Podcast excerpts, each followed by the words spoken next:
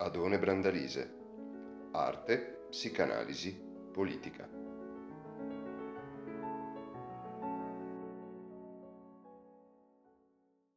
L'eventuale dibattito dopo a quello che è stato l'altro Veneto eh, nei decenni eh, che furono, ma anche quello che può essere nei decenni che saranno. Grazie a tutti e lascio la parola a Marcello. E grazie a Andrea Cocco, ovviamente. San Andrea Cocco. Esatto, ringraziamo Andrea che è un po' il deus ex machina di questa serata che ha contribuito ad organizzarla e che ha anche contribuito a portare le copie dei libri che non vogliamo dire, pubblicizzare, però ha un senso il fatto che noi siamo qui perché il professor Brandalise ha dedicato tutta la sua vita intellettuale all'insegnamento e la scrittura è diventata una sorta di declinazione in cui si è depositata questa parola viva, questa parola orale. È uno dei motivi per cui i suoi allievi amano registrare la voce perché quella voce possa poi anche depositarsi in una forma scritta. Alcune delle cose che forse emergeranno questa sera in parte anche attraversano questi testi magari non declinate nella specificità del titolo che questa sera apre nostre, la nostra conversazione, perché questo titolo sicuramente si configura come una focalizzazione specifica su ciò che la sinistra, una certa idea di sinistra, che oggi sembra sempre più difficile da definire, ha rappresentato in questa specie di strano plesso concettuale tra politica e cultura. Poco fa commentavamo anche la grafia di questo titolo scritto su una lavagna che potrebbe essere stata prelevata da una classe, da un'aula scolastica degli anni 50 o 60, quando appunto si imparava a scrivere, un'epoca in cui anch'io non ho, come dire, vissuto, ma che in parte attraverso i racconti dei miei genitori, attraverso scene televisive ho potuto vedere. Perché che senso ha oggi parlare di un altro Veneto? Dire, un altro Veneto è possibile, è stato possibile un altro Veneto nella fase storica, storico-politica che stiamo attraversando, sembra difficile, forse anche chi è nato dopo gli anni 70 tenta a immaginare scenari differenti. E provare a tenere insieme cultura e politica sembra a sua volta un azzardo, sembra che per qualche strana ragione queste due dimensioni siano destinate a non incontrarsi o a incontrarsi solo di sfuggita, tangenzialmente.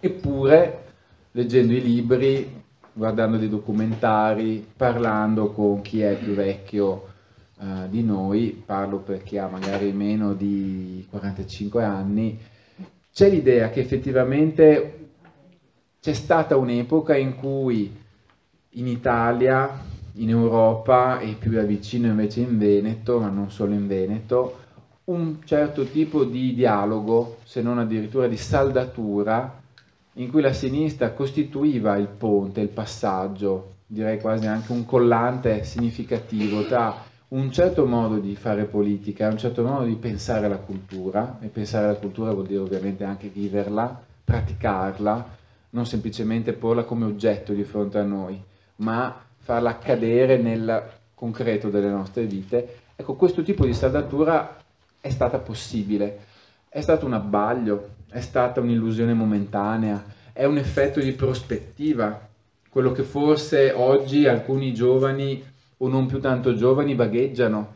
Molto spesso quando si pensa a un passato si proiettano dei desideri e quindi quella che è stata l'epoca degli anni 60, degli anni 70, sembra quasi più il portato di un desiderio o la retroflessione, una sorta di pensiero sul paradiso perduto, che non un'effettiva descrizione di ciò che è stato. Allora abbiamo pensato di chiedere al professor Brandalise di darci, non diremo la sua versione dei fatti, perché sembrerebbe già come dire, di istituire una specie di setting tribunalizio in cui un test viene convocato in uh, contumacia del protagonista, la sinistra. In realtà si tratta di cercare di costruire delle categorie per pensare che cosa la sinistra sia stata in questa regione e che cosa ancora possa essere, se possa essere effettivamente, che cosa oggi possa significare pensare il rapporto tra cultura e politica. Questo è forse anche uno dei sensi della indagine storica e della ricerca filosofica. Pensare un passato non solo per fotografarlo, per fossilizzarlo, ma per cercare anche di pensare un possibile futuro e cosa ancora più importante forse di tutte, cercare di accadere nel proprio presente. Questa è la sfida, perché tra il passato e il futuro, che spesso sono evanescenti e sfuggenti, che tendono a essere proiettati appunto in un altrove sempre raggiungibile, quello che viene sempre a mancare è la propria capacità di vivere il presente. Allora in questo insieme, diciamo all'interno di questa cornice, di questioni che io darei la parola al professor Brandalise che ringrazio per aver accettato questo invito.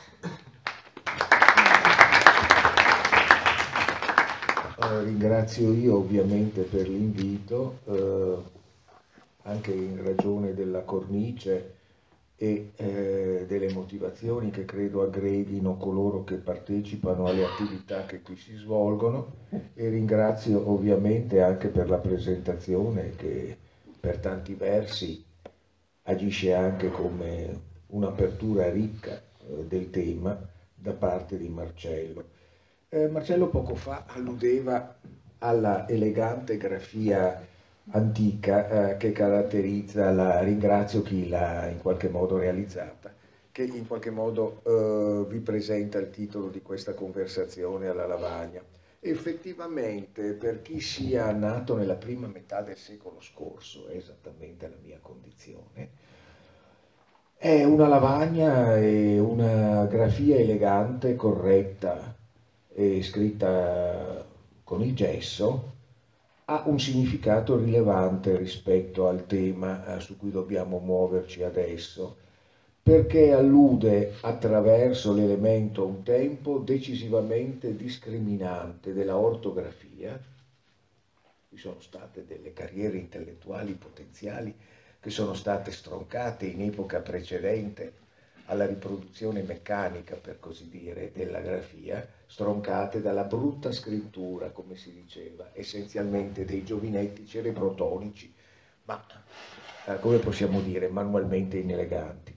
Dico, l'elemento, dicevo, della calligrafia allude, per così dire, a una abbastanza togata autorialità del sapere, che all'epoca in contesti come quelli veneti si declinava secondo due direzioni, una per così dire che portava al latino ecclesiastico, allora ancora in uso, l'altra che portava all'altro latino, a suo modo altrettanto simbolicamente denso, che era per così dire quello della, form- della formazione classicistica dell'intelligenza laica. Mm?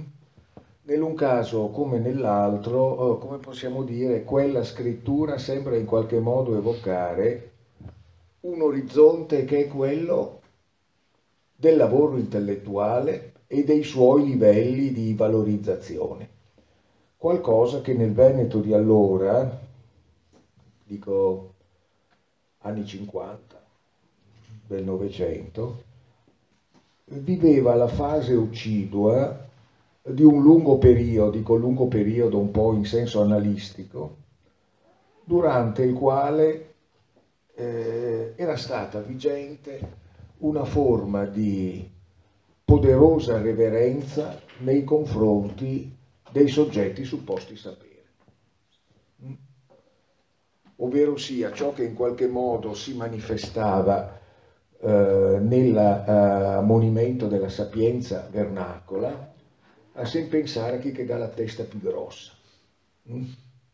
Ovvero sia, esiste per così dire un complesso di soggetti ritenuti essere in grado di sapere ciò che deve essere saputo e che hanno in qualche modo a loro, a loro appannaggio una riserva della possibilità di accesso al discorso, a un discorso che abbia una rilevanza pubblica e che avendo una rilevanza pubblica abbia anche una esplicita funzione, per così dire, direzionale. Mm? All'interno di questa gamma di soggetti e di questi ordini di discorso, per usare l'espressione con il connotato da Foucaultismo generico che lei è indelebile, beh, noi trovavamo sostanzialmente tutte le figure di quello che potevamo chiamare l'ordine politico o più generalmente, anche se considerato il Veneto dell'epoca l'anglicismo stona, dell'establishment. Mm? e conseguentemente ciò che allora si sarebbe chiamato la destra, la sinistra e soprattutto qualcosa che non era né la destra né la sinistra perché era quasi tutto, che era il grande centro democristiano, fondamentalmente. Ora, perché parto da questo presupposto? Perché effettivamente in quella sorta di reverenza nella quale tutto sommato ringhiava una sensazione di impotenza di antica tradizione contadina nei confronti di un ordine costituito inscalfibile, mm? era una forma di accettazione non necessariamente entusiastica? Di un sistema di autorità, figurava anche in una qualche misura una percezione che poteva diventare positiva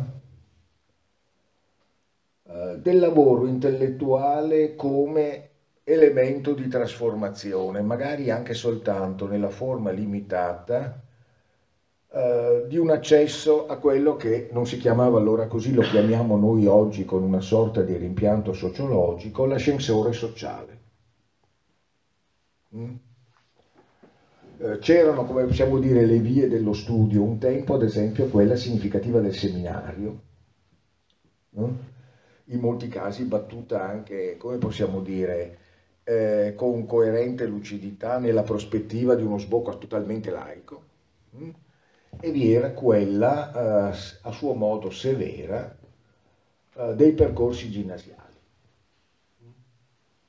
rispetto alla quale sussisteva la, il luogo di scrematura e di ridisciplinamento sociale, eh, quasi sempre gestito, eh, come possiamo dire, sul piano eh, dell'ideologia in una forma orrenda degli istituti professionali?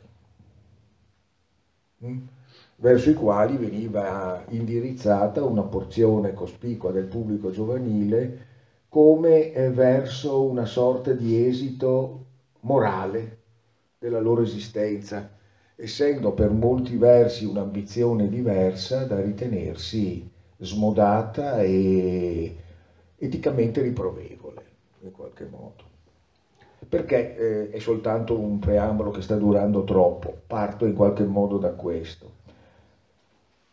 Perché un punto prospettico, uno dei punti prospettici che tenterei di mettere in campo nelle poche cose che adesso vorrei dirvi, è quello che si colloca all'altezza di un crinale in cui si trova attualmente quella realtà che dopo tenteremo di problematizzare un po' dissolvendo, un po' ricostituendo la nozione di Veneto.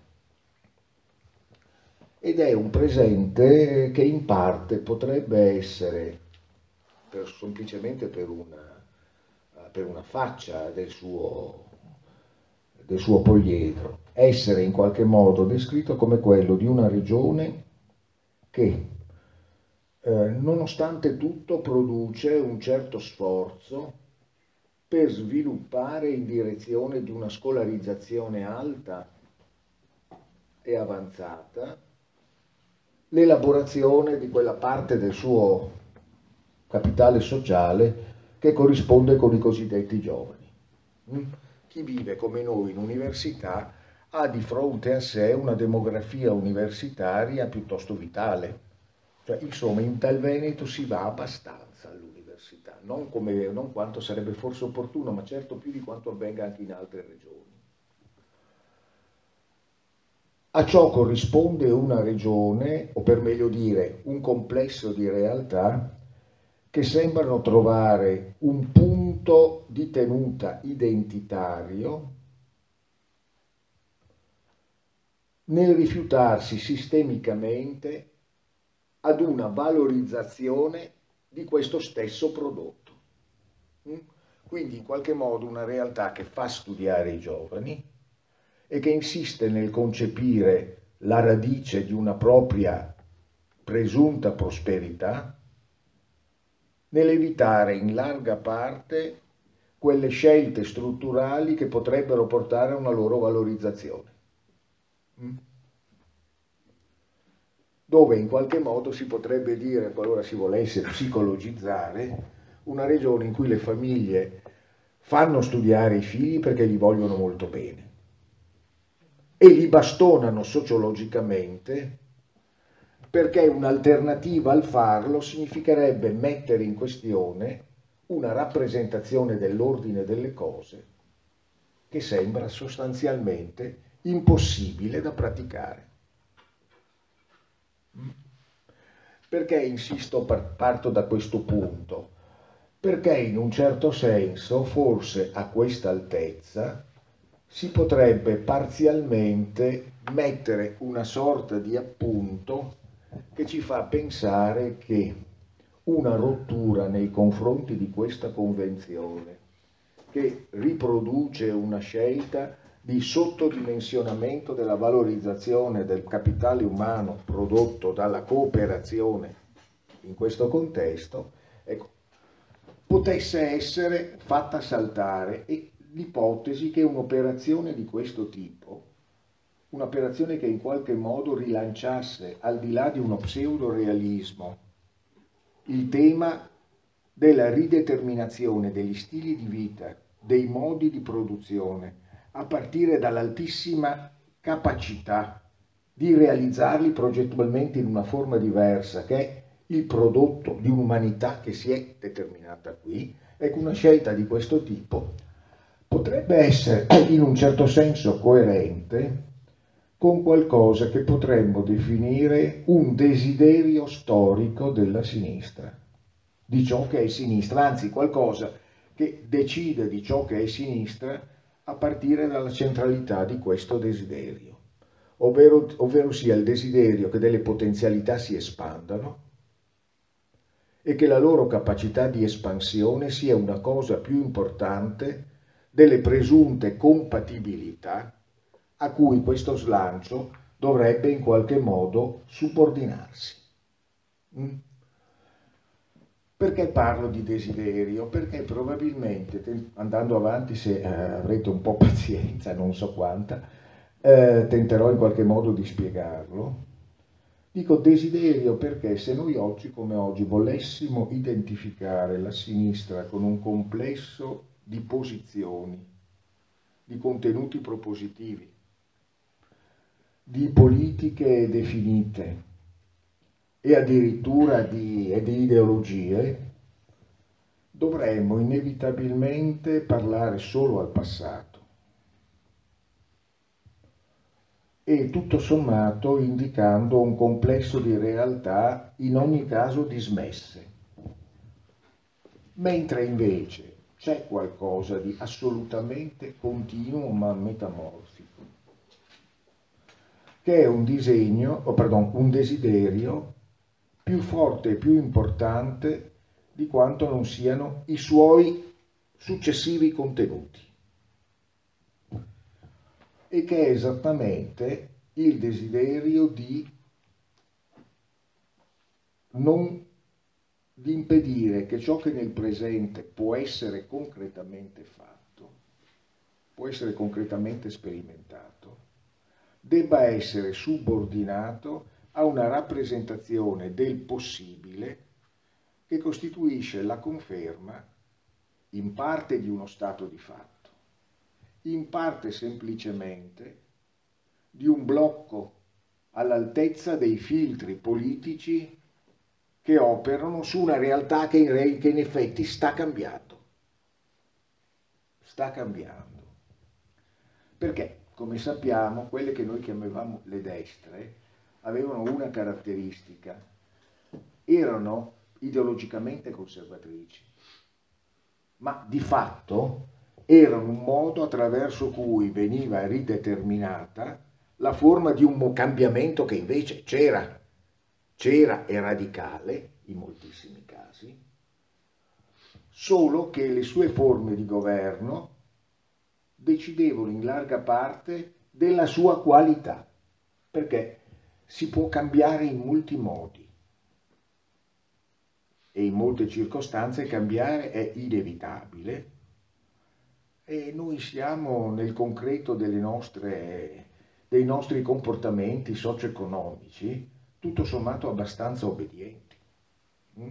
Quando il mondo attorno a noi cambia, cambiamo anche noi. Cambiamo con molta solerzia, ma a che livello cambiamo? Come interpretiamo un mutamento inevitabile? A che livello situiamo le, le soluzioni attraverso le quali rispondiamo al cambiamento? Mm? Per chiudere rapidamente questo preambolo, devo dire che noi viviamo in un contesto, ma e adesso arriverò a discutere la questione, lo chiamiamo Veneto, lo chiamiamo Nord-Est, lo chiamiamo in un altro modo, non lo chiamiamo affatto per il momento, visto che queste determinazioni stanno in qualche modo sfarinandosi e avere una capacità ermeneutica, interpretativa nulla. Voglio dire, questo, questa realtà sostanzialmente sembra essersi raccontata una storia che la riguarda, che in realtà non la mette nella condizione di poter agire su se stessa in forma realmente innovativa. È la regione, per intenderci, che è riuscita, regione appunto in questo senso, nel corso di questi anni, a rendere convinzione comune che le caratteristiche di quello che è stato negli ultimi decenni il suo sviluppo fossero dipendenti linearmente dalla propria composizione etnica.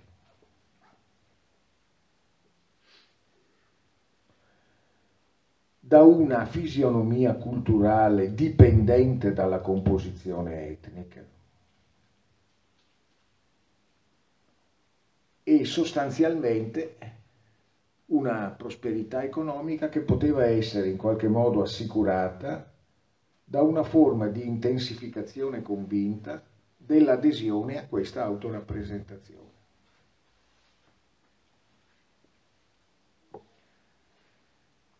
Insomma, per dirla in una battuta, ma dopodiché andiamo in avanti in ordine più lineare, una regione che si è convinta per anni che il successo economico degli anni 90, primi 2000, fosse un prodotto della razza Piave e che tutto sommato la subfornitura dell'industria tedesca e quindi la dipendenza lineare dell'industria tedesca non c'entrasse molto. La stessa, la stessa uh, regione che ha vissuto l'epopea della piccola e media industria, per molti versi è una cosa da guardare con sincero rispetto. La vitalità di tanti piccoli e medi imprenditori è stata un vero momento di vitalità culturale,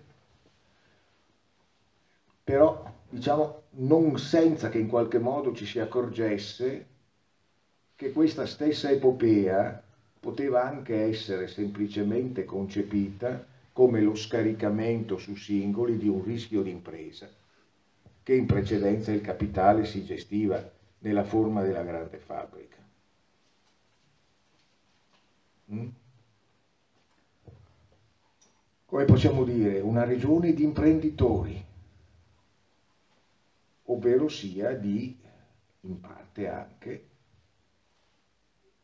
di dipendenti da un padrone più severo in genere dei padroni, cioè il lavoratore stesso divenuto imprenditore.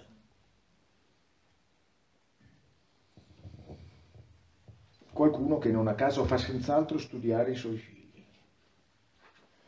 e che dopo però non può immaginarsi una realtà diversa in quella da cui lui è stato quello che è stato e conseguentemente per i suoi figli che hanno studiato e che conseguentemente non hanno le sue vecchie abilità artigianali, non sa esattamente che cosa proporre se non in molti casi assai tristemente, di vivere alle spese della fabbrica, così come i vecchi proprietari terrieri vivevano alle spese dei contadini delle loro terre. Mm? Uno strano ciclo, ma non va ben inteso esasperato più di tanto in questo senso, in cui emancipandosi da un padrone si producono dei figli che si comportano da padroni, con un grado di valorizzazione dell'eredità paterna che è quella di un dimezzamento lento di una rendita. E questo è per molti versi uno scenario idealizzato, perché il dimezzamento della rendita in molti casi è stato segnato dal suicidio di imprenditori, dall'inabissamento delle imprese e da questa sorta di via crucis, di fabbriche, le, le, troviamo andando in giro per il Veneto, in cui troviamo un po' di operai che, si, che protestano contro il fatto che la loro fabbrica sta venendo chiusa da un padrone invisibile. Mm? Forse nel corso di questi vent'anni non ci si è accorti, uso, alcuni che mi conoscono sanno che questa è una formula che uso spesso, però mi sembra che sia, dica qualcosa di vero, non si sono accorti di essere tutti emigrati. Dalla Padova, dalla Vicenza, dalla Castelfranco, dalla Bassano di 30 anni fa, alla Padova, alla Vicenza, di Bassano di oggi, ovvero sia non si sono accorti che sotto i piedi ci è cambiato letteralmente il mondo e che anche se siamo rimasti qui è come se fossimo andati in un altro continente.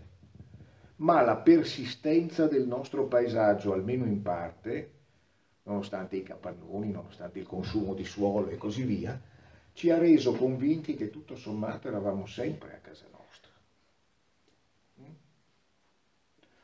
E che potevamo pensare di essere seriamente padroni a casa nostra, quando buona parte di ciò che produce, riproduce la cosiddetta casa nostra, è qualcosa su cui non abbiamo un controllo, tantomeno un controllo conoscitivo, non dico operativo. Quando cioè tanto di più di ciò che decide la nostra vita è deciso da processi che stanno non tanto a scavalco di Veneto o di Triveneto, ma a scavalco di confine e a scavalco in molti casi di continente. Mm? Quel grande processo, per così dire, ma su questo adesso non ci, non ci, non ci soffermeremo immediatamente, che ha prodotto la progressiva decomposizione delle grandi cornici costituzionali ovvero sia quelle grandi cornici di categorie, concetti, istituzioni che erano tarate sull'unità dello Stato-nazione e rispetto alle quali noi da anni abbiamo a disposizione, realizzato da storici di grandissimo valore, Beh, siamo a Vicenza, quindi in qualche modo io ricordo un amico per me infinitamente caro e uomo di vera genialità come Silvio Lanaro, ad esempio, che qualcuno credo ricorderà, ecco, dei grandi anche storici ci hanno in qualche modo raccontato, perché esistono delle storie del Veneto, della cultura veneta, della realtà socio-economico veneta, collocate all'interno della grande dinamica dello Stato nazionale, eh? ovvero sia di qualcosa che per molti versi c'è ancora, ma c'è ancora come articolazione di processi che fanno sì che per altri versi non ci sia più E questo mi avvicina a quello che potrebbe essere un punto di partenza problematico. Vedo di proporlo, se mi riesce, in una forma non troppo stucchevole. Veneto, cultura, destra e sinistra e politica. Sono tutti termini che oggi come oggi, come possiamo dire, sono un po' dead man walking, eh, morti che camminano, eh? o se volete sono dei fantasmi. Eh? Eh, nel senso che tutti siamo stati abituati a pensare di sapere che cosa vogliono dire, no? Però eh, se qualcuno ci, chiedesse di definirli e di fi- definirli in maniera rigorosa, eh, ci troveremmo un po' come quegli amici della Lega eh, quando ai loro banchetti ci dicono che devono difendere eh, le tradizioni cristiane, dopodiché eh, qualcuno gli fa una domanda di catechismo e questi non sanno rispondere. Mm? Perché le radici cristiane sono ciò che ci consente di identificarci come radicalmente diversi da qualcun altro in assenza di qualsiasi elemento di autoconoscenza. Veneto. Beh, eh, molti hanno messo in evidenza, a volte lavorando sulla letteratura, a volte lavorando in termini storici, a volte lavorando come sociologi, come, a volte lavorando come dialettologi. È una vecchia constatazione da cui si può anche partire, no? Di tanto in tanto qualcuno dice che bisognerebbe in questa regione parlare il Veneto. Quale? La differenziazione dialettale, come si sa, nel Veneto cambia da chilometro a chilometro e in quelle che chiamiamo per comunità le varie province veramente si parlano anche lingue diverse, o meglio si parlavano, perché nel frattempo la specificità complessiva di lingua, di vera e propria lingua, dei diversi dialetti veneti si è andata fortemente attenuando. Noi ormai in Veneto parliamo una sorta di italiano scorretto dal fantasma del dialetto. E il Veneto era, quel Veneto ancora di quella grafia là, un luogo paradossalmente plurilingue a livello soprattutto degli studiati, che parlavano tutti rigorosamente dialetto io ricordo alcune serie conversazioni tra me e la preside della mia facoltà di lettere, che era la Silvana Collodo, in dialetto strettissimo e si parlava di argomenti intellettualmente di una certa importanza anche, accanto al quale stava un italiano legnoso ma elegante, hm, imparato come una lingua straniera fondamentalmente, ma ripeto, di ottima qualità, come poteva essere il francese di certi intellettuali settecenteschi italiani, insomma. No? Manzoni parlava e scriveva il francese più di quanto non parlasse l'italiano. E sullo sfondo c'era il latino, come vi dicevo. Il latino dei preti e il latino di coloro che avevano fatto un buon liceo o un buon ginnasio, anche semplicemente.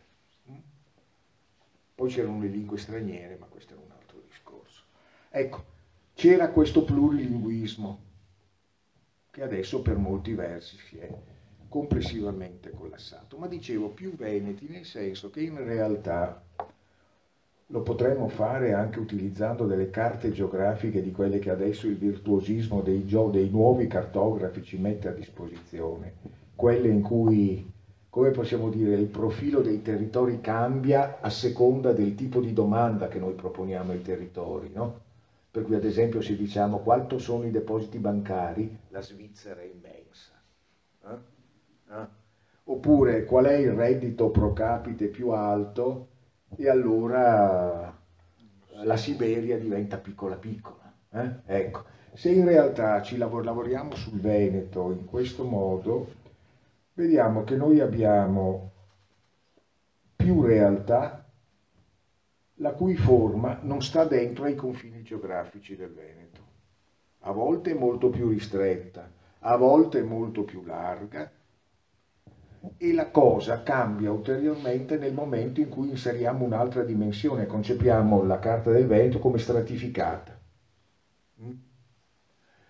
Perché vedete, se voi prendete ad esempio il territorio dell'Università di Padova, non sta dentro al Veneto lo buca in tutte le direzioni più diverse, sia per ciò che riguarda la provenienza dei suoi studenti, sia per ciò che riguarda i processi lavorativi nell'ambito della ricerca e della formazione che collegano singole porzioni di università con contesti anche lontanissimi.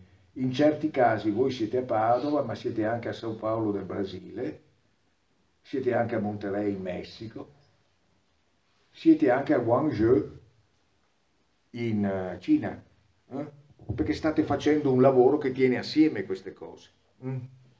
Lo stesso avviene per tutta una serie di contesti industriali perché il tessuto produttivo veneto è fatto di cose diversissime, diversissime, alcune delle quali hanno un irraggiamento internazionale vertiginoso e altre assolutamente no. Questo in qualche modo sta facendo sì che in realtà di Veneto ci siano delle denominazioni istituzionali che fanno da plesso dove si incontrano processi che dentro a questa cornice non sono contenibili. Alla questa altezza ovviamente vi sarebbe un problema, il problema della possibile imputazione alle istituzioni venete di una funzione di lettura, coordinamento e trasformazione di questo plesso. Altra cosa che da un certo punto di vista, oggi, se qualcuno fosse in grado di pensarla, se ci fosse un modo per pensarla, potrebbe essere, come possiamo dire, una cosa che risponde a un antico desiderio della sinistra. Perché la cosa che in qualche modo contraddistingue la, ciò che qualsiasi cosa che si voglia chiamare sinistra è il desiderio di produrre una competenza attiva a una determinazione consapevole e volontaria della propria realtà. Questo ha sempre in qualche modo promo, pro, pro, pro, promesso qualcosa che si era chiamato sinistra. La nostra realtà è qualcosa sulla quale noi possiamo decidere, qualcosa su cui noi possiamo intervenire in maniera significativa il nostro sviluppo può essere indirizzato. Detto questo, su questo scenario che ha esasperato questa caratteristica, questa dissoluzione dell'eloquenza dei confini, ma che si già profilava in qualche modo da tempo, insomma, eh, ciò che si vede da un palazzo, da una villa vicentina è un'altra cosa da ciò che si vede eh, nella campagna della provincia di Venezia. È proprio un mondo diverso.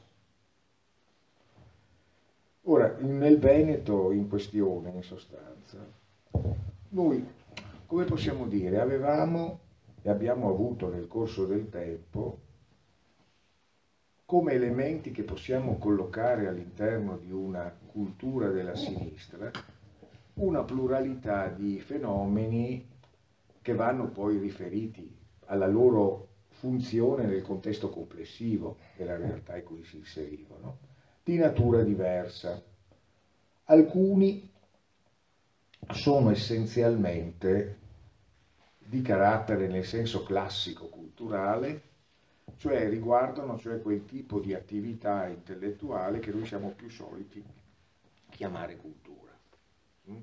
che quindi riguardano scrittori, poeti, eh, narratori e filosofi e anche scienziati mm? e che riguardano in particolare le università o per meglio dire l'università perché nel Veneto l'università è l'Università di Padova che è non a caso l'università che per delega della Serenissima è l'università di tutta la vecchia Repubblica Veneta. Cioè se pensate storicamente nei territori della Repubblica di Venezia, che è stata un'importante realtà statuale,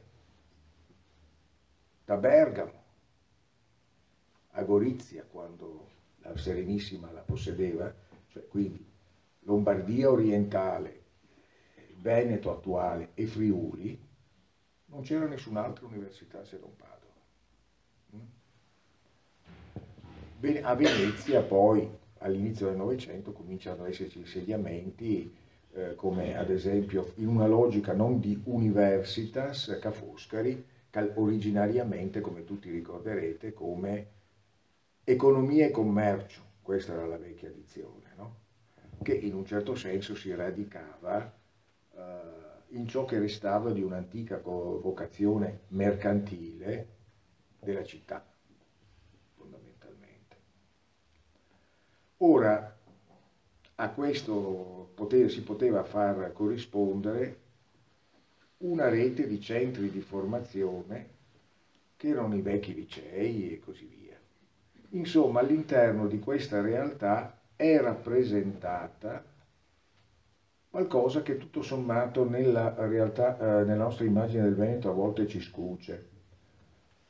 Quella che potremmo definire una cultura laica, intesa essenzialmente come cultura di formazione massonica. La massoneria è stata una cosa sua, ma comunque la si voglia vedere importante, eh?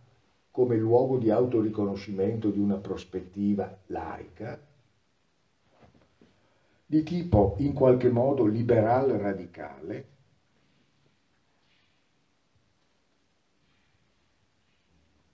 e in un certo senso anche, certo, in una qualche misura di tipo riformistico con connotati più o meno marcatamente socialisti o di tradizione cristiano-sociale.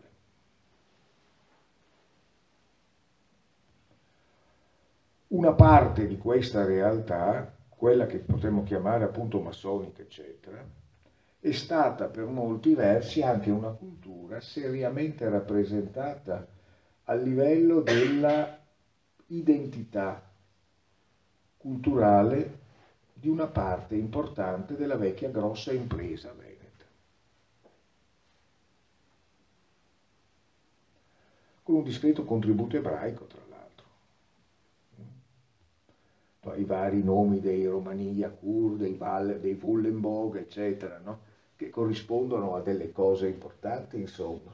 Io ricordo cos'era la Zedapa a Padova, una, quella che si poteva definire fino agli anni 60 una splendida impresa metalmeccanica che faceva delle imbottiture stupende al tornio che venivano acquistate in America, dove gli americani non riuscivano a farle. Dopodiché è arrivato il computer, qualcuno nella sinistra non se n'è accorto per molti anni, eh? e, e, questi operai bravissimi che sapevano fare le splendide imbottiture, delle loro imbottiture al tornio, potevano farne essenzialmente oggetto di un caro ricordo, perché nel frattempo il mondo stava cambiando e non era stato previsto da nessun piano quinquennale che stesse cambiando, evidentemente. Ecco, dicevo, questa cultura eh, laica che in un certo senso si è molto concentrata sulla riproduzione di alcuni grandi saperi delle istituzioni e che nel contesto veneto ha trovato abbastanza presto un discreto modus vivendi con quella cosa che dal dopoguerra ultimo era la grande innovazione politica italiana, cioè essenzialmente la mediazione democristiana a un allargamento della partecipazione politica.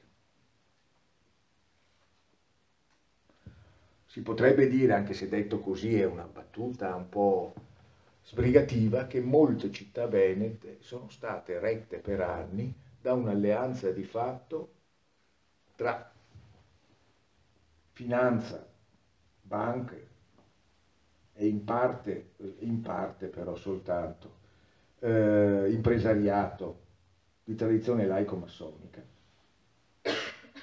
e mediazione politica democristiana, ovvero sia cattolica dove il cattolico significa in qualche modo anche un vasto conglomerato di articolazioni sociali, visto che il cattolicesimo anche in Veneto è stato in grado di sviluppare una cospicua capacità di articolazione del sociale attraverso una sua formazione subistituzionale, eh? creazione di corpi intervedi, creazione di associazioni che hanno una loro fisionomia una loro riconoscibilità giuridica, tutta una serie di dimensioni progressivamente integrate nel quadro complessivo di una crescente funzione di quello che siamo soliti ormai chiamare welfare. Cioè quella grande complicazione anche della nozione stessa di cittadinanza che produce per tanti versi la realtà attuale e che nel contesto italiano si è prodotta attraverso una confusa ma sostanziosa concorrenza complice della democrazia cristiana e del Partito Comunista con una mediazione socialista e laica e che nel Veneto era essenzialmente soprattutto frutto di una non banale forma di crescente conflittualità sociale, depoliticizzata e resa conseguentemente in grado di esprimersi con delle conseguenze relativamente più limitate. È impossibile non porsi il problema nel, nel momento in cui parliamo di ciò che è stata la sinistra del Veneto, di ciò che è stata una sinistra cattolica, una sinistra sindacalistico-cislinea e ateista, una sinistra, e stiamo nel, nel Vicentino e credo quindi si parli di cose note, che erano quelle delle correnti della sinistra democristiana, ovvero sia una realtà capace di sviluppare momenti di grossissima conflittualità sociale che però in virtù della sua, della sua targa cattolica e magari anche democristiana, non veniva vista come collocata in quella che era la filiera impossibile e inammissibile, quella che vedeva un conflitto operaio mediato dalla CGL e sostenuto dal Partito Comunista come qualcosa che non era più legato a una dinamica economica o sociale specifica, ma era immediatamente parte di un progetto politico che metteva in questione gli assetti costituzionali complessivi. Mm?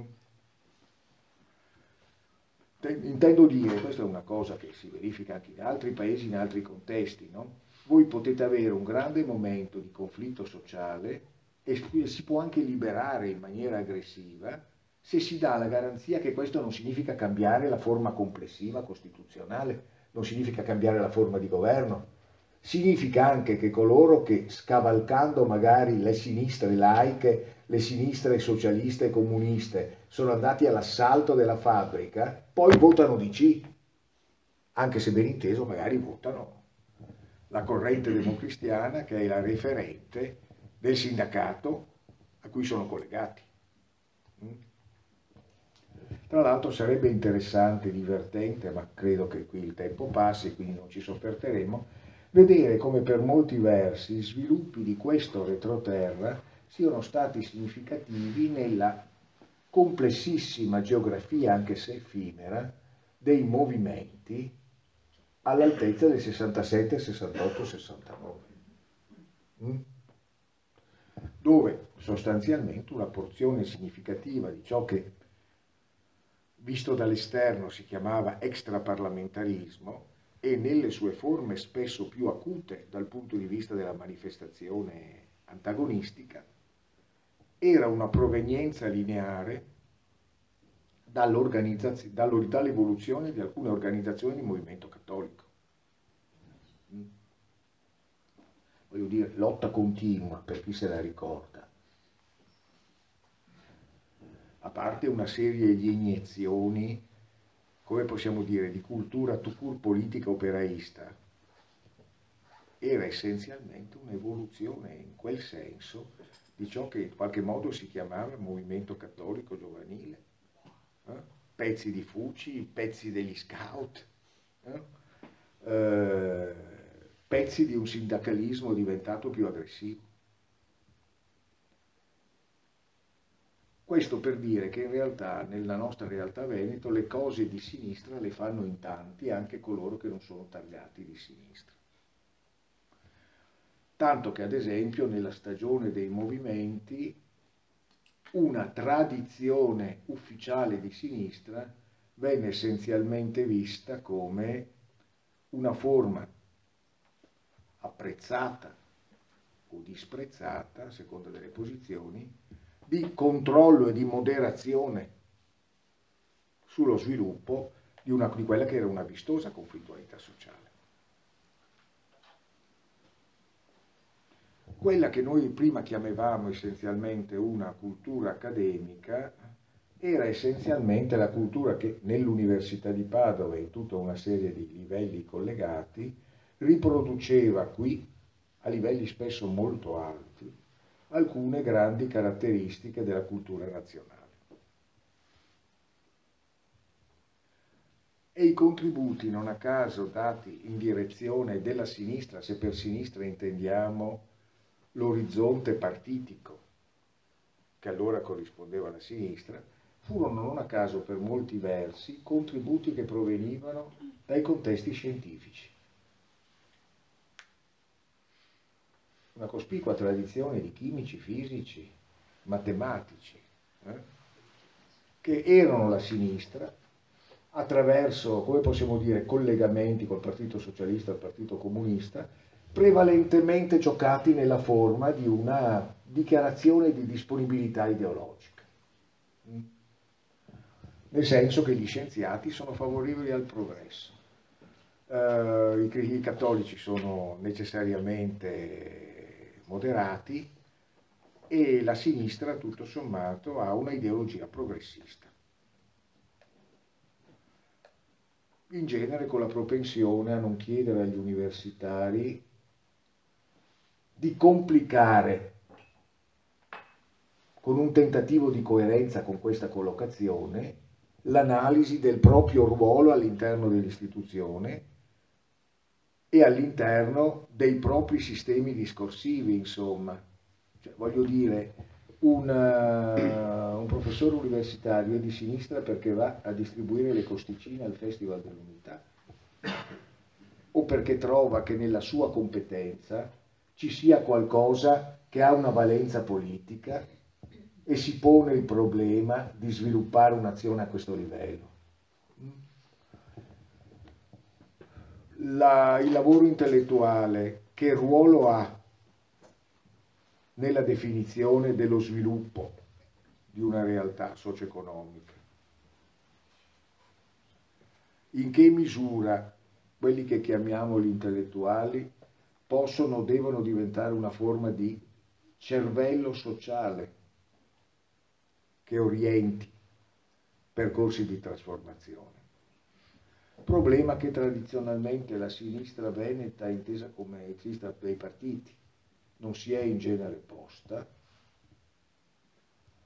se non in alcuni contesti delegati, ad esempio la realtà di Venezia che nel corso degli ultimi 40 anni è una sorta di Chinatown, in cui possono accadere le cose più diverse, ma sono circoscritte a un baricentro lagunare. Chi in qualche modo pensasse al ruolo che hanno avuto, ad esempio, la facoltà di architettura per diverso tempo, un contesto anche avanzatissimo dal punto di vista delle ambizioni intellettuali, propenso anche periodicamente a proiettare questo suo sguardo sulla realtà veneta e tutto sommato sempre respinto con perdite. Da che cosa? Beh, sostanzialmente dalla complexio, potremmo dire, antropologico-culturale del Veneto, sinistra complessa. Sinistra complessa. Eh, cosa sto dicendo? Dicendo essenzialmente questo, che in realtà nel corso di questi ultimi 50 anni ciò che nel Veneto eh, si è caratterizzato come sinistra ha prodotto in maniera diversa le condizioni di un proprio isolamento o attraverso una forma di autosegregazione dai processi, vista come garanzia del proprio riconoscimento tutto sommato devo dire che il mondo democristiano nei confronti dei professori che avessero un po' di prestigio in università, fossero pure socialisti, comunisti o cose di questo tipo, è sempre stato un riconoscimento concreto. Mm? Insomma, eh, non ci ci sono state vere forme di ostracismo, o per meglio dire, quando non si uccideva, eh, coloro che restavano vivi venivano guardati con, molta, con molto rispetto. Insomma. Eh, ma, come possiamo dire, diventavano anche dei sontuosi soprammobili. L'altro elemento era quello rappresentato da minoranze capaci di progetto, capaci anche di grandi momenti di rottura, il cui effetto però si bruciava, almeno rispetto al territorio, in una serie di ricadute limitate. Penso alla storia dell'operaismo del Veneto, ad esempio, che è stata una storia ricca di episodi intellettualmente molto interessanti, non a caso avviata come ricordano alcuni, per una sua parte in direzione di un'autogestione dissennata, quella che ha portato porzioni di movimento all'esito infelice del 7 aprile, in quegli anni, insomma. No? Ecco, conseguentemente, come possiamo dire, eh, una sinistra che ha avuto una sua vitalità culturale e non è riuscita a trovare nessun appuntamento reale con quei processi di trasformazione nel Veneto che pure per tanti versi aveva le risorse per leggere. All'altezza degli anni 70, che sono stati un momento assolutamente cruciale nella vita di questo paese, noi ci siamo trovati di fronte a una realtà nazionale anche veneta che doveva essenzialmente gestire il passaggio da un'Italia e in parte anche da un Veneto, fatto di grandi nicchie artigianali di altissimo livello, metto tra le nicchie artigianali anche le stesse università, lo stesso lavoro intellettuale. Mm? Le nostre erano università relativamente piccole, molto meno finanziate di quelle francesi, inglesi, così continua sempre questo, anche sempre di più, di quelle francesi, inglesi, tedesche, ma rispettatissima a livello europeo per una loro aristocratica qualità, che corrispondeva, come possiamo dire, ai vertici di un artigianato di grande classe spesso, che poi diventava in molti casi il cuore artigianale della piccola e media industria. Un mondo, per così dire, di eccellenze limitate per consistenza e molto diffuse che in qualche modo galleggiava su di uno sfondo progressivamente, come possiamo dire, consumato dallo sviluppo di una grande riserva, come possiamo dire, di originaria collocazione contadina, che veniva in qualche modo progressivamente fatta filtrare nel Veneto più che in direzione come altrove del grosso urbanesimo, quando gli agnelli dovevano far partire la Fiat erano incerti tra Padova e Torino. Mm? Se fosse stata Padova si sarebbe chiamata Fiat e probabilmente gli effetti allusivi di un termine del genere li hanno convinti per andare in direzione piemontese. Vabbè, Comunque voglio dire, nel Veneto quello che altrove è stato l'urbanesimo, cioè Torino che diventa all'improvviso di un milione, Milano che diventa di un milione e mezzo, 3 con la conurbazione, è stato invece scontato nella forma della fabbrica diffusa, del grande consumo di territorio, del capannone ovunque. Questo tipo di realtà in un certo senso richiedeva uno sforzo per determinare il livello a cui avrebbe dovuto sistemarsi l'incorporazione del lavoro intellettuale all'interno dei processi che avrebbero dovuto diventare dominanti. Più banalmente, siamo un paese che deve la sua, ma ricordo l'anni 70, eh, un personaggio di cui forse alcuni non hanno eh, grande, un grande ricordo, anche tutto era un, però un economista serio, Intendo dire Padova Schioppa, qualcuno se lo ricorda, sì, è stato anche ministro in uno dei governi Prodi, è stato un grosso economista. Anni, molti anni prima di questa esperienza, da lui a Padova, eh, conferenza Scienze Politiche, e fa questo esempio. Quando noi dal Veneto e dall'Italia in genere esportiamo un milione, anzi era un miliardo di quella volta. Abbiamo bisogno di due o tre camion di roba, perché esportiamo scarpe, mobili, lavatrici, lavastoviglie e così via. In Germania quando si esporta la stessa cifra, si esporta una roba così, cioè un eh, macchinario di altissimo livello tecnologico.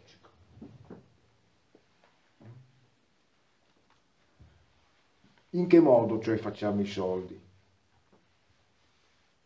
Quanto c'è di organizzazione socio-intellettuale avanzata? all'interno della nostra prosperità.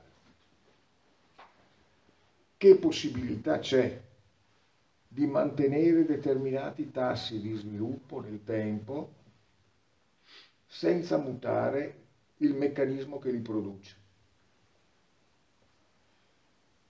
Questa era per molti versi la domanda. Forse anche nel radicalismo che caratterizzava certi momenti di, di eh, estremismo sindacale, a volte anche di estremismo di movimenti, c'era una forma non particolarmente felice di impazienza nel cogliere però le trasformazioni che erano in corso ed era qualcosa che lacerava una convinzione diffusa invece che era quella di una sinistra ed era anche quella che guardava alla sinistra dalla non sinistra, cioè che la sinistra fosse essenzialmente un grande conglomerato di principi valoriali, no? ovvero sia un complesso di discorsi che gestivano una serie di attitudini morali che paradossalmente si sarebbero dovuti stendere su di una realtà correggendola in una forma, come possiamo dire, tutta esclusivamente di indirizzo politico.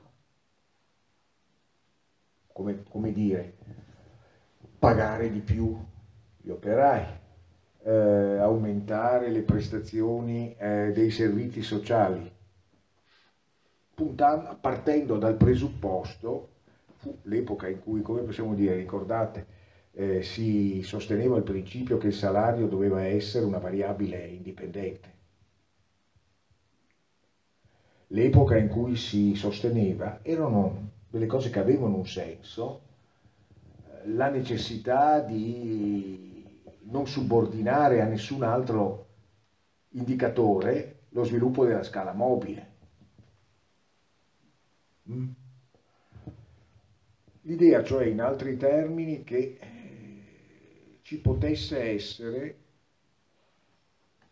una capacità di intervento sull'economia che fosse tutto sommato governabile attraverso un'immaginazione dell'economia che era quella con cui in qualche modo si rappresentava un mondo economico che in realtà stava completamente cambiando e che non corrispondeva più a quel tipo di rappresentazione.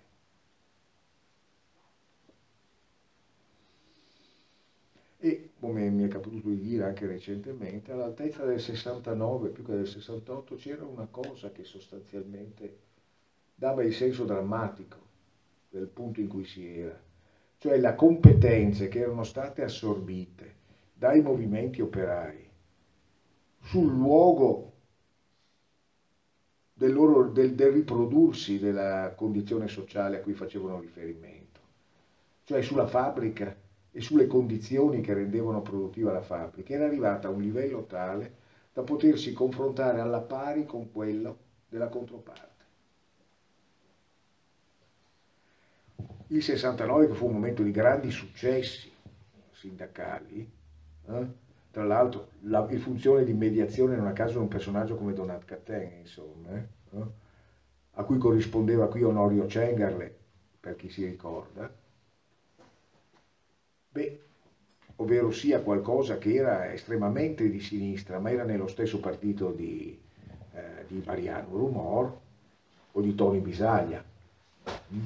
La democrazia era questa, era complexia oppositorum.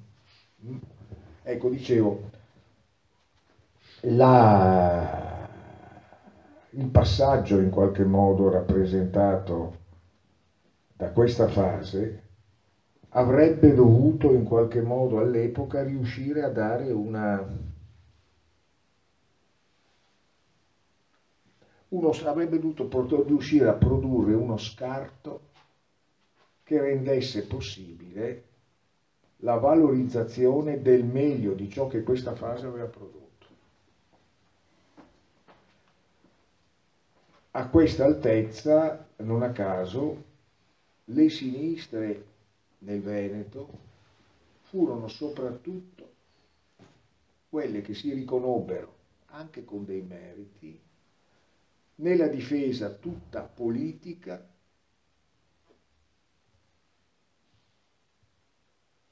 dell'ordine costituzionale.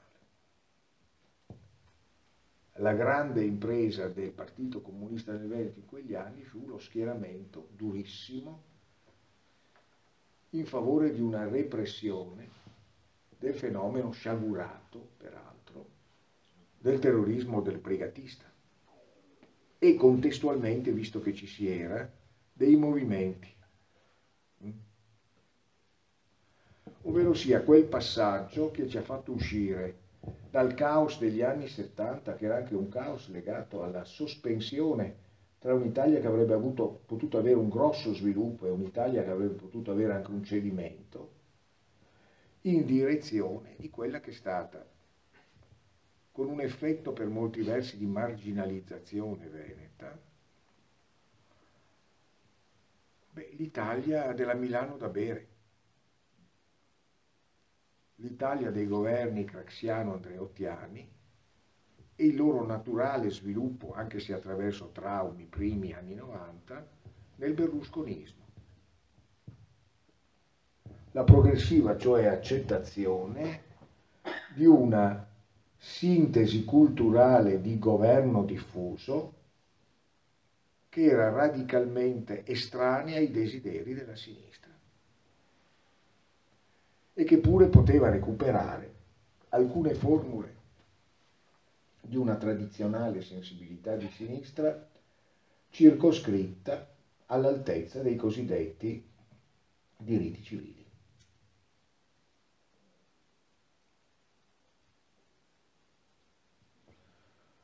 che è stato per molti versi quello che progressivamente la sinistra negli ultimi anni ha progressivamente accettato, l'idea di essere una proposta di efficiente mediazione amministrativa di processi economici che non decideva, con l'aggiunta di uno sforzo di finanziamento e di sostegno di una sensibilità in senso lato democratica sul terreno dei servizi civili, pardon, sul terreno dei diritti civili e del mantenimento, almeno nominal, nominalmente, delle prestazioni di welfare. È chiaro che una situazione del genere in Veneto è passata attraverso eh, la vicenda che ha caratterizzato situazioni diversissime una, quella che già in qualche modo vi nominavo, circoscritta all'area veneziana, in cui gli elementi di rappresentazione, spesso anche di qualità, sono stati molto superiori agli sbocchi strutturali. Abbiamo avuto, per intenderci, eh, per tre volte sindaco di Venezia Massimo Cacciari, cioè abbiamo avuto una rappresentanza di altissimo livello intellettuale, il cui prodotto storico è stato Brugnaro. Lo dico senza ironia, eh?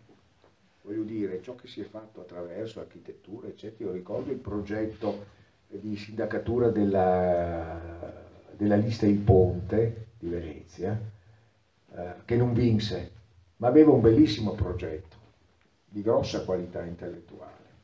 Beh, Ciò che in qualche modo si è riusciti a produrre ha portato alla Venezia di Brugnaro. e ha portato nel frattempo alla vicenda in cui ciò che normalmente si chiama sinistra non è stata estranea, di quella cosa che conosciamo come Mose.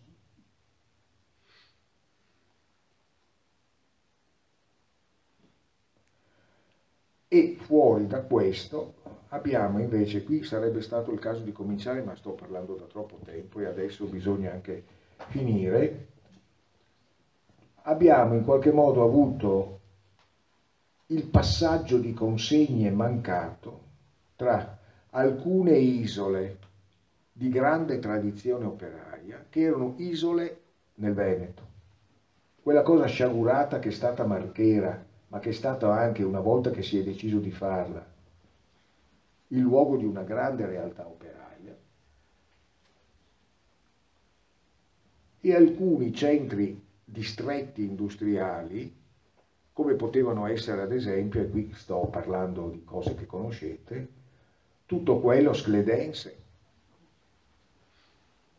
Insomma, i nomi che vanno da Rossi e Marzotto, insomma, no? stiamo parlando delle valli dell'Agno, dell'Astico, che sono state per molte verse delle Wuppertal, in un certo senso, eh, italiane, e che hanno sedimentato un costume e uno stile intellettuale. Guardate che queste sono cose che si verificano, insomma, noi vediamo ancora adesso, quando ci arrivano gli studenti da quelle parti, vediamo le tracce di una disciplina di fabbrica che diventa però anche incentivo a una disciplina intellettuale.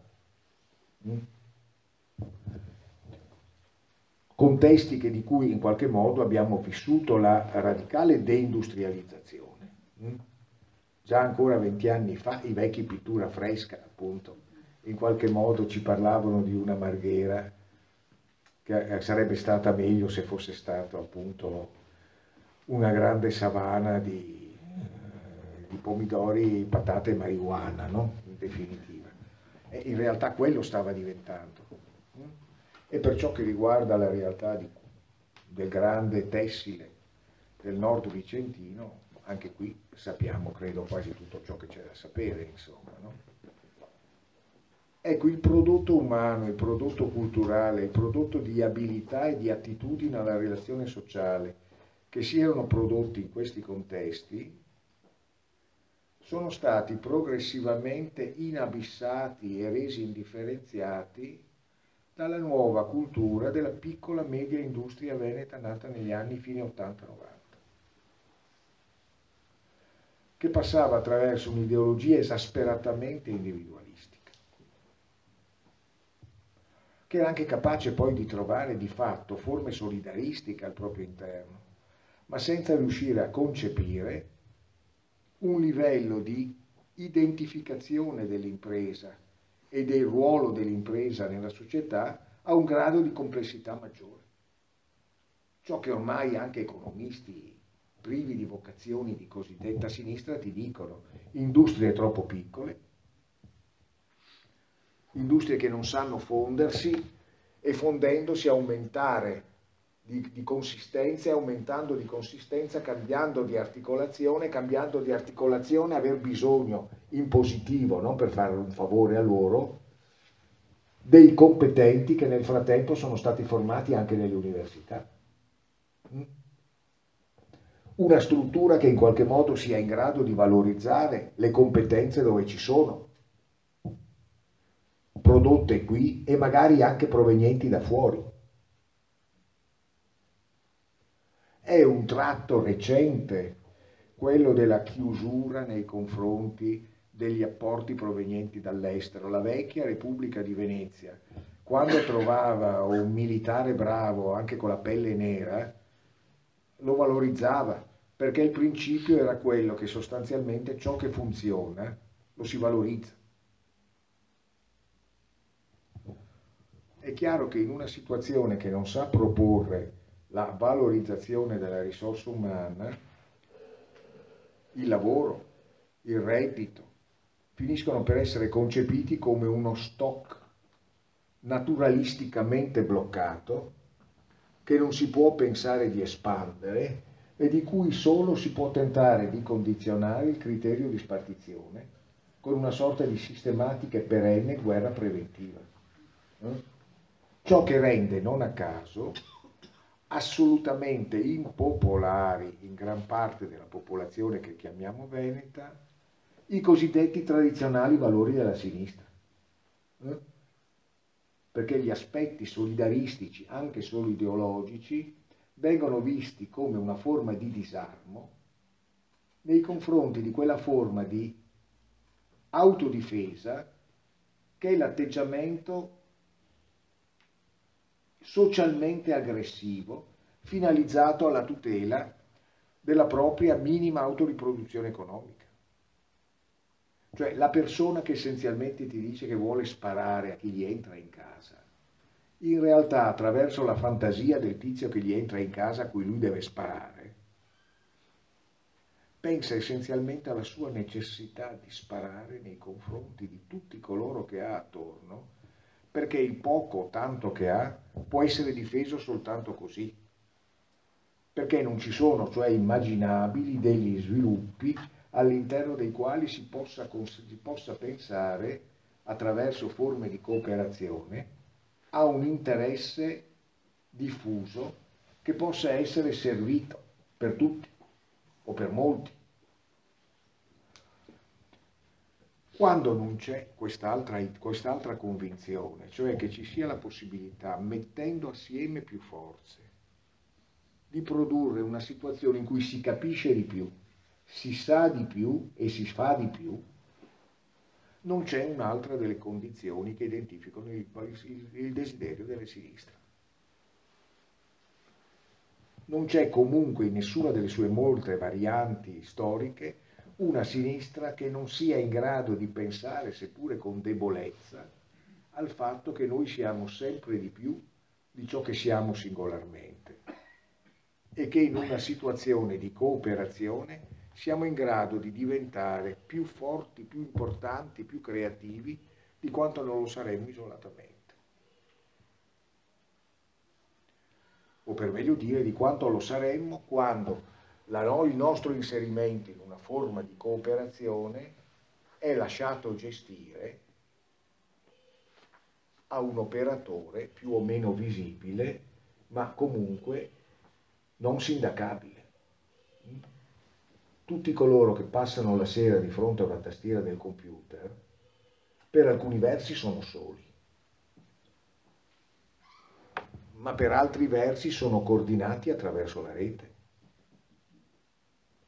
E sono coordinati da qualcuno a cui non hanno dato nessun mandato, di cui non sindacano le scelte. Ah, e stanno e sono assieme a tantissimi altri con cui non si ritrovano mai, perché il loro chattare, il loro dialogare attraverso il computer è lo svolgimento di una funzione in larghissima parte precostituita. in cui loro ci sono proprio perché accettano di non esserci, venendo sostituiti da qualcosa che loro non sono ma che accettano di diventare. Mm?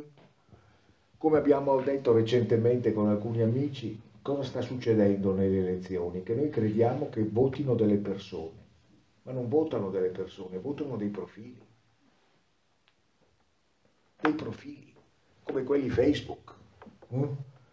Perché la somma ormai dei comportamenti che si traducono come comportamenti rispetto all'interazione sociale sono sempre di più concepiti come profili?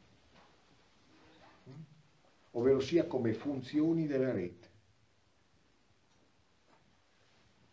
Ecco, una situazione di questo tipo pone, e vengo a chiudere, sì, un problema rispetto a tutto questo esiste la possibilità di un'aggregazione di risorse umane che si ponga il problema di non essere totalmente alle dipendenze rispetto a questi processi, di poter essere in grado di produrne una comprensione e attraverso una comprensione anche di poter intervenire a condizionarli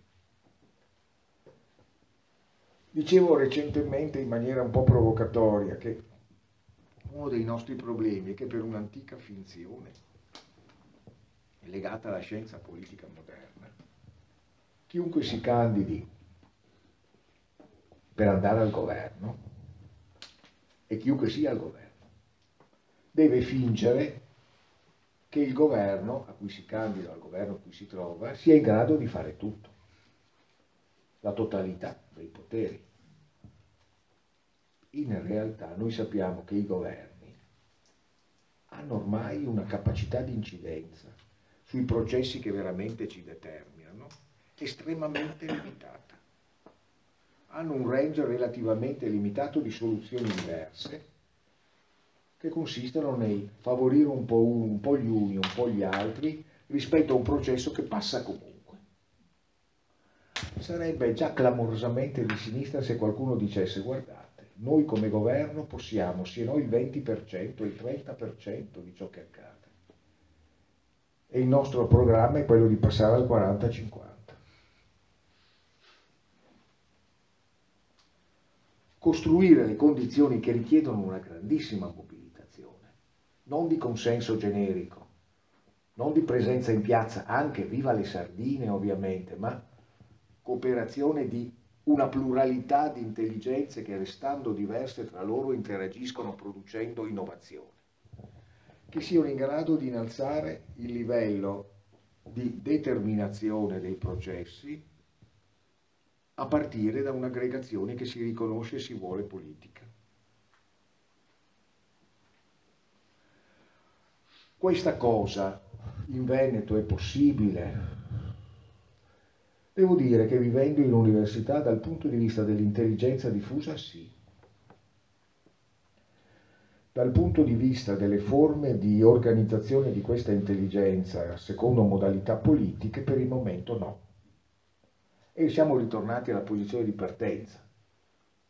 Una regione che tutto sommato lavora molto, per istinto fa studiare i ragazzi, e dopo per un'altra parte di questo istinto non li vuole come prodotto tutto sommato più avanzato della propria realtà. Dentro a questa contraddizione c'è lo spazio di un lavoro che in mancanza di meglio possiamo chiamare il lavoro della sinistra. Se in qualche modo qualcuno potesse farlo, probabilmente qui inizierebbe un'altra parte della relazione, che però ovviamente a questo punto va solo all'usa, potrebbe un po' come quando Gesù scende agli, eh, agli inferi e libera i patriarchi, rimettere in fila tutta una serie di desideri, desiderati, per usare la formula Cogevero, la storia, la storia dei desideri desiderati, di desideri che sono stati concretamente desiderati da un po' di vecchi professori illuminati, da un po' di vecchi sindacalisti ignoranti ma intelligentissimi, eh, da un po' di vecchi militanti partigiani, da un po' di, vecchie, di vecchi studenti allora giovani, con alcune aperture intellettuali e una generosità fattiva. Insomma, i pezzi sparsi della sinistra. Mm? potrebbero probabilmente rimetterli assieme attraverso una lettura storica più ricca, ma anche attraverso la, il riconoscimento della continuità del desiderio che è passato attraverso tutti loro. Mm? Il resto è, rischia di essere celebrazione che riconosce eh, una rinuncia a continuare con il desiderio perché in qualche modo fossilizza come totalmente passato la manifestazione della sinistra. Dopodiché uno dice una prece, portiamo dei fiori, dei lumini. Eh? Ma come possiamo dire? Ecco, sarebbe portare fiori e lumini al nostro cosiddetto futuro. Ecco, vabbè, basta così perché sennò.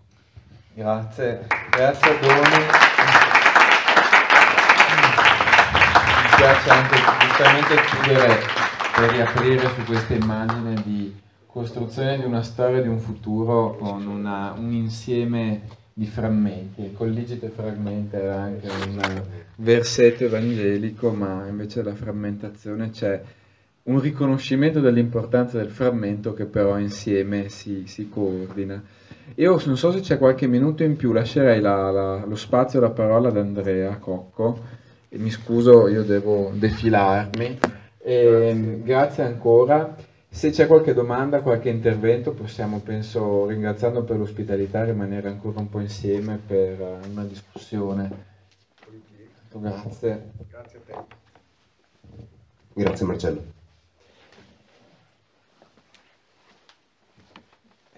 Se c'è qualche domanda, ecco, qui c'è il microfono. In genere in questi casi anche la domanda è dove Ce l'abbiamo. non so se il microfono arriva fino a lì e se ce n'è bisogno.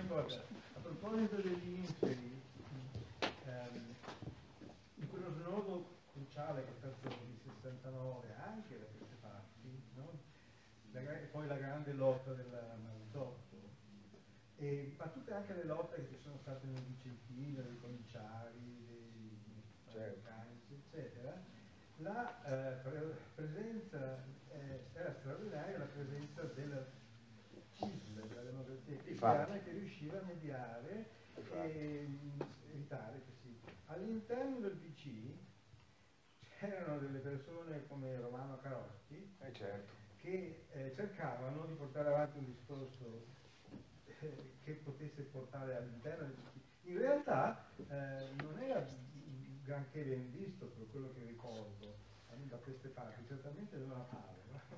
Certo.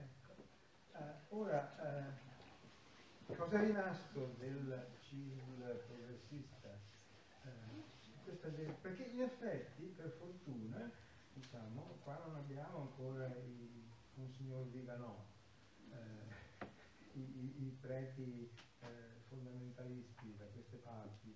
E forse c'è, oppure questa cosa del, del 69 è veramente inferi, resterà sì, se, se, ci sono anche altre domande, se no io rispondo a questa domanda volentieri. Eh, cerco di essere breve. Nella, nella prima parte, soprattutto poi a, a, nella, verso la fine ha, ha, aggiunto un altro pezzo della definizione di uno dei fantasmi, cioè la, la sinistra. Nella seconda parte, verso la fine, ha eh, insomma, messo l'accento sulla natura solidaristica della, della, sinistra o di quella che lei intende come tale. C'è stato un passaggio all'inizio che mi ha molto colpito, cioè quando lei ha detto eh, la sinistra è stata quella cosa che cercava fondamentalmente di portare un controllo sull'economia. Mm. E, e, in questo senso poi la definizione per cui il senatore Cengarle era più di sinistra, diciamo, sì. di, anni, di, sicuro all'inizio degli anni Ottanta, mm. di pezzi anche del, certo. cioè, del futuro dell'economista organico al PSI Brunetta, per esempio, eh, certo, in quegli anni. E, ehm, la mia domanda, quello che, che mi ha colpito, io sono perfettamente d'accordo su questa definizione anche di sinistra, sono però le implicazioni, cioè c'è una, un'implicazione ideologica, diciamo così, e teorica sul fatto che eh, una, una, sinistra di questo tipo qua, in un certo senso, è una sinistra non liberale dal punto di vista economico, che è il contrario della sinistra attuale, che è quasi completamente liberale nella sua, nella sua forma. E la, la, seconda è più osservazione, più una constatazione sul fatto che questo desiderio di controllo, a me quando ha detto quell'espressione lì, venuto in mente ovviamente il termine sovranismo, eh, però in questo momento anche il nostro territorio lo incarna quella che è la destra politica. Certo. Sono no, giustissimo, certo. Adesso rispondo anche a lei volentieri. Altre domande? Riagganciandomi, riprendendo questo spunto, volevo un suo parere sul, sul ruolo del, diciamo, della narrativa a questo riguardo, perché siamo certo. In tempi in cui apparentemente no, è vietato opporsi alle opinioni e allo stesso tempo l'ostracismo è sempre più forte.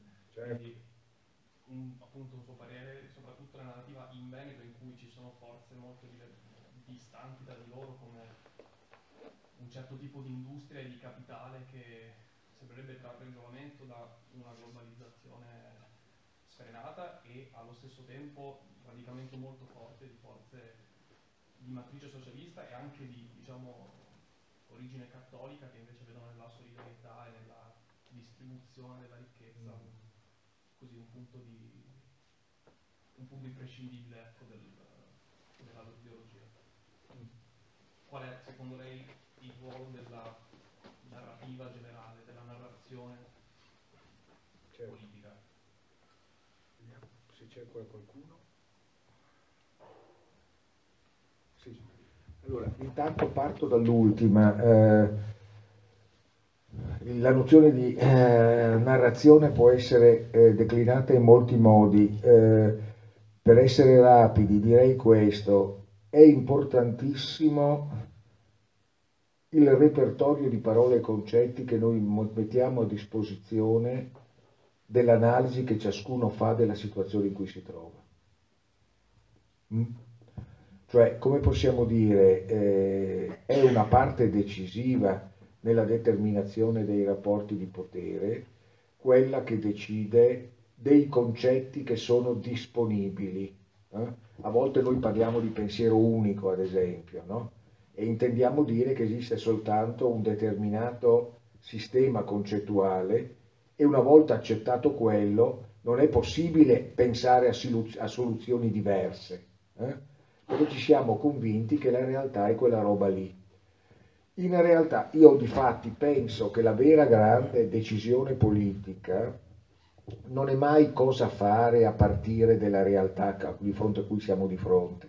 La vera decisione politica è cos'è la realtà che, ci, che abbiamo di fronte. Perché quando noi abbiamo riconosciuto una certa rappresentazione come quella reale, abbiamo già deciso la stragrande maggioranza delle cose che possiamo fare.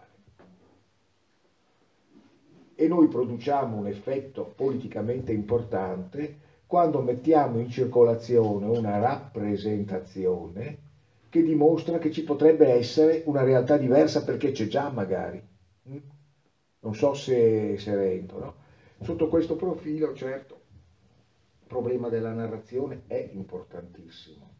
Cioè, ad esempio, se si fosse in grado di mostrare che l'immagine che noi abbiamo di ciò che ci sta accadendo è un'immagine fittizia perché è prodotta attraverso l'omissione di una certa serie di cose, la sovraesposizione di altre, il collegamento con determinate realtà esterne, la cancellazione di un collegamento che c'è con altre. Mm?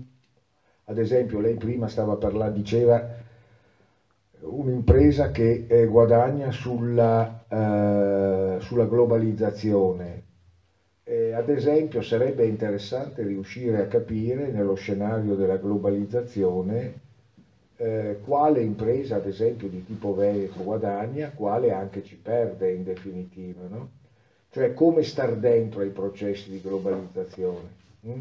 Per molti versi le opzioni sovraniste che sono state anche eh, adesso eh, citate sono in qualche modo collegate comunicativamente a una forte nostalgia presentata come nostalgia di un possibile ancora presente nei confronti di condizioni che rendevano paradossalmente ancora attuale un sistema di competenze come erano quelle che un tempo erano gestite anche in parte dalla sinistra. Voglio dire, il travaso verso la Lega, anche di tanto elettorato di sinistra, è spiegabile dal fatto che la Lega ti sta dicendo una cosa, le cose che voi credevate possibili quando eravate sinistra sono ancora possibili, mentre invece la sinistra attuale a cui voi fate riferimento vi dice che bisogna adattarsi a un nuovo scenario che è il prodotto della globalizzazione. Eh? Ed è una sinistra a Qui, tutti gli effetti all'americana. Sì, esattamente. E quindi voi siete ancora di sinistra e venite con noi che siamo i leghisti, no? Perché se le cose che vi facevano di sinistra sono quelle, noi ci crediamo ancora. Mm? Dopodiché, ve ripeto, ci si crede ancora nel senso, ci si crede ancora nel senso che lo si dice. Eh? Ciò che sta accadendo in realtà attraverso la formula sovranisti e populisti è il progressivo smantellamento di quelle forme di mediazione riformistico-socialdemocratico che mediavano con una finanza che adesso non desidera altro che liberarsene e che in questo modo potrebbero lasciare mani e piedi consegnate eh, le realtà sociali che al sovranismo si rivolgono totalmente disponibili nei confronti del non governo della grande finanza. Perché noi abbiamo questa vera grande novità al momento. Se un tempo il capitale voleva governare, cioè voleva dettare le scelte politiche, noi ci troviamo ormai a livello mondiale nei confronti di una finanza che non vuole governare, vuole non essere condizionata in nessun modo da nessuna azione di governo, cioè vuole non avere nessuna responsabilità nei confronti né di nessuna aggregazione umana né di nessuna realtà territoriale. Mm? Esattamente, e quindi sostanzialmente non è qualcosa che governi, sgoverna nel senso che impedisce funzioni di governo. E come, secondo lei, scusi, prego ci dica. Come è arrivata ad impadronirsi sostanzialmente adesso trae la sua forza dal fatto che questo tipo di potere si è impadronito del paradigma scientifico, del fatto dalla tecnocrazia sostanzialmente, sì. ovvero non c'è altro modo di pensarla se non questo. Come si è giunti a questo? C'è, è veramente eh, si è impadronita diciamo, di questa verità con la V maiuscola perché ha del, delle ragioni effettive o è una questione di nuovo di narrazione? Perché l'intelligenza sociale si è trasferita all'interno di contenitori che, eh, come possiamo dire, sono totalmente svincolati, per così dire, da, dal piano delle relazioni umane. Sa, quando all'inizio degli anni Ottanta c'è stata la grande manifestazione dei quadri Fiat, si ricorda, lei non può ricordarsi perché per sfortuna sua è giovane, no? Occupazioni delle fabbriche, Berlinguer, che era pure persona molto composta, che va a occupare la Fiat a Torino, dopodiché si ritrova il giorno dopo 40.000 capi, sottocapi, dirigenti, operai e impiegati della Fiat, tutti in manifestazione contro il sindacato, contro il Partito Comunista. Dietro c'è un'altra cosa, che i poveri cristi che hanno partecipato alla manifestazione non capivano. La liquidazione dell'auto e la trasformazione della Fiat nell'IFI, la finanziarizzazione della Fiat, Romiti e non Ghidella per usare i termini dell'epoca. No? Eh. L'intelligenza si è trasferita dalla cosiddetta economia reale ad un'altra dimensione. Eh?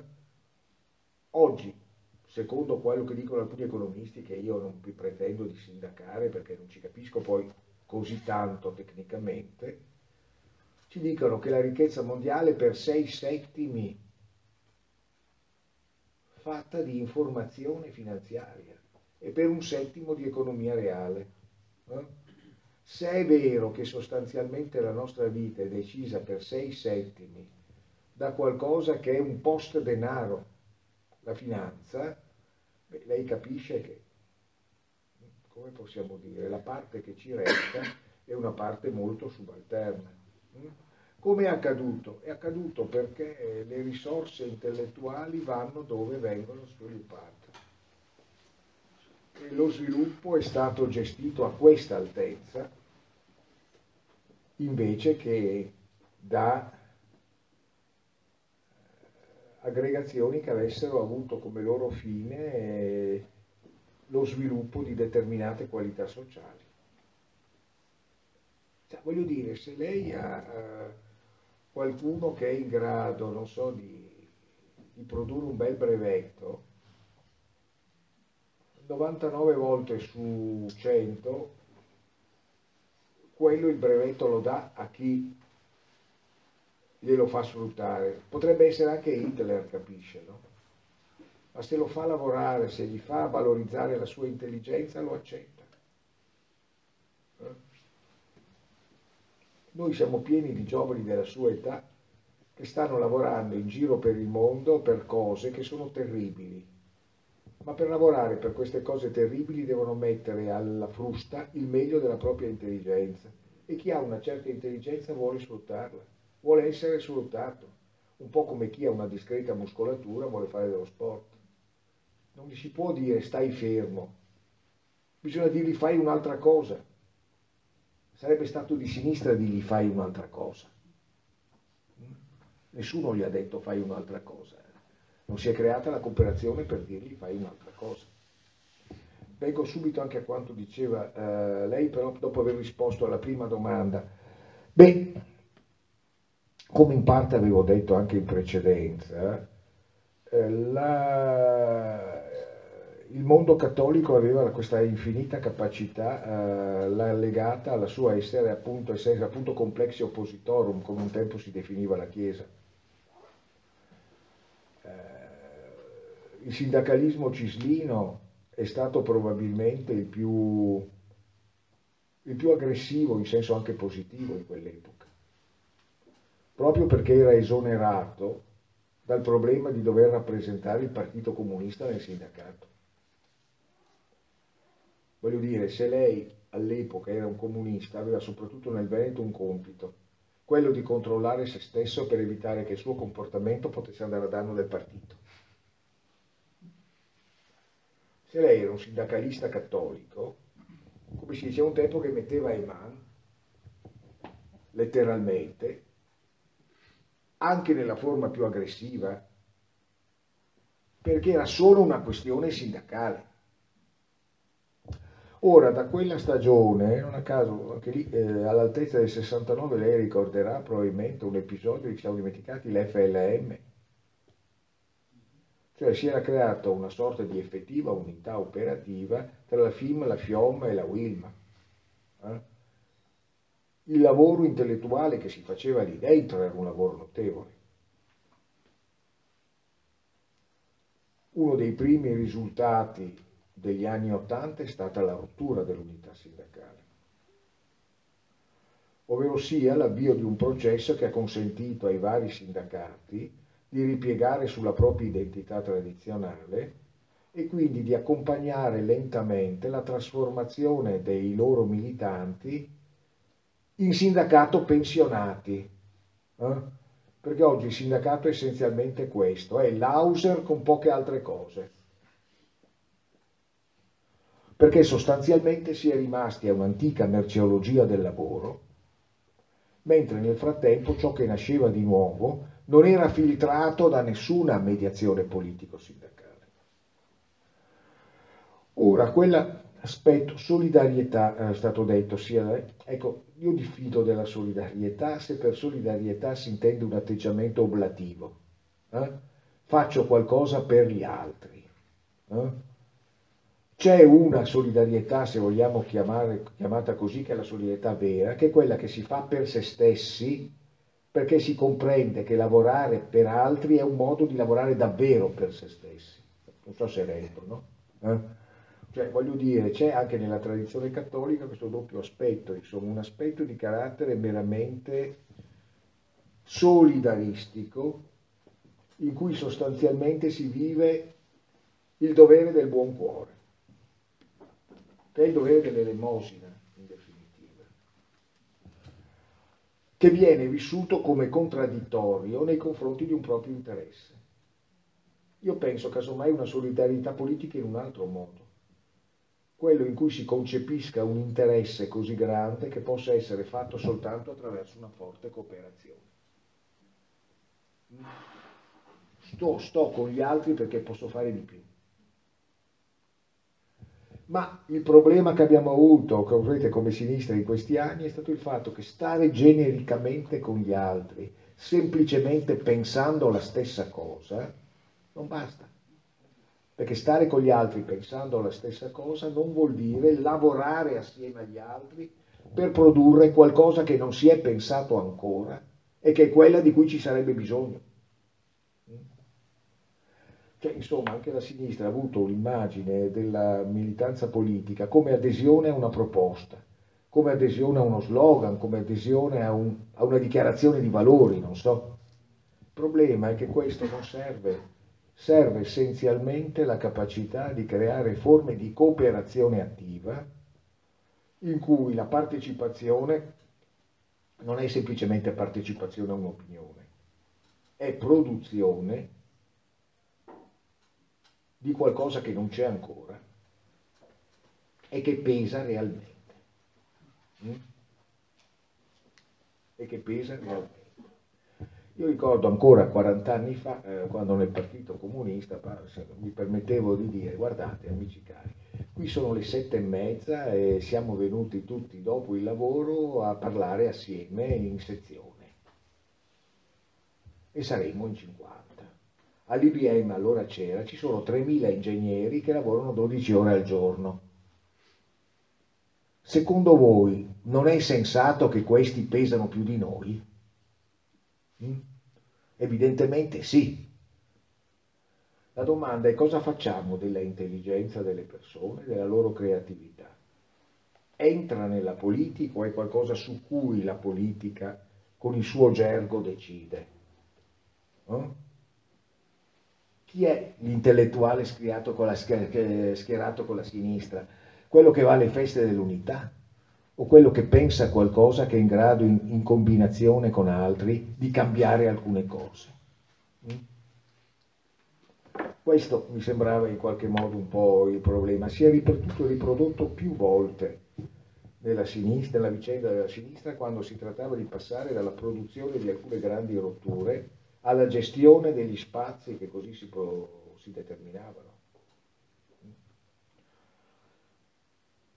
Attualmente la proposta leghista nel Veneto è una, è una narrazione, come diceva prima il nostro amico, adeguata, perché sostanzialmente è una realtà che non, che non riesce a volersi secondo una determinata modalità di sviluppo, deve raccontarsi in una maniera tale che le consenta di sedarsi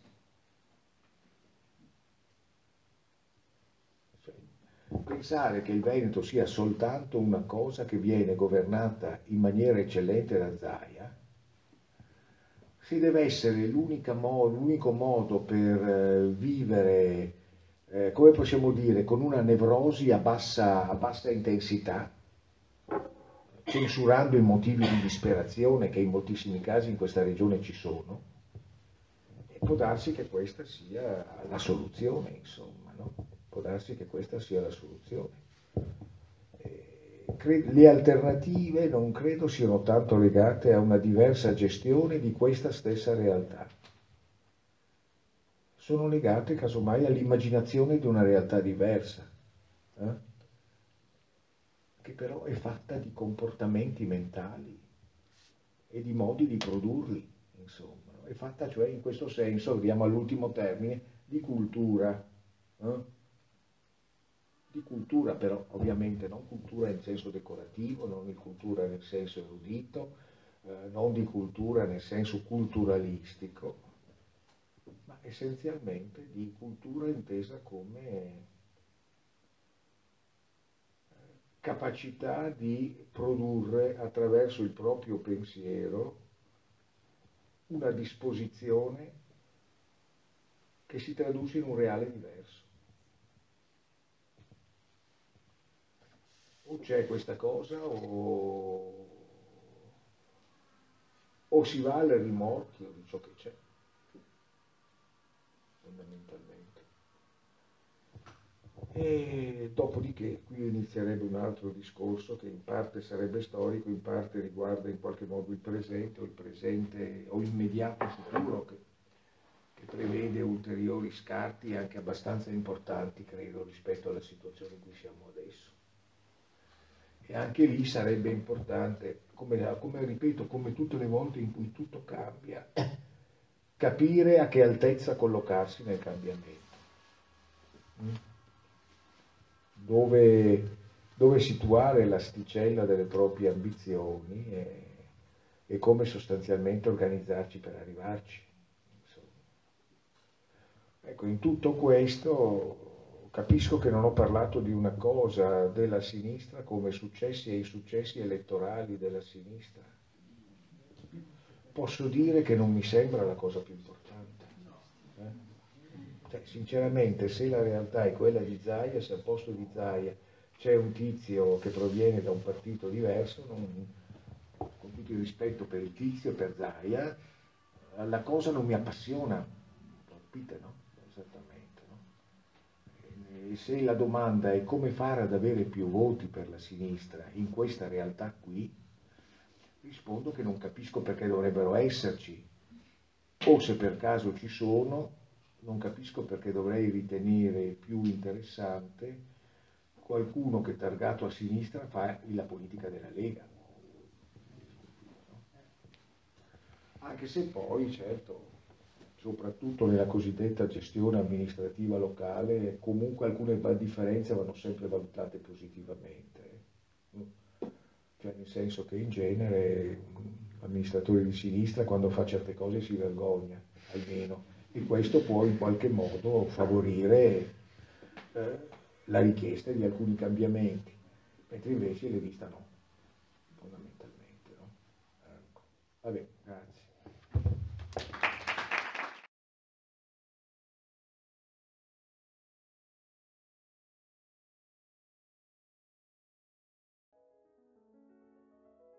Ti è piaciuta questa puntata? Segui gli aggiornamenti del podcast Adone Brandalise su Spotify e la pagina Facebook Adone Brandalise Teoria della letteratura. Alla prossima!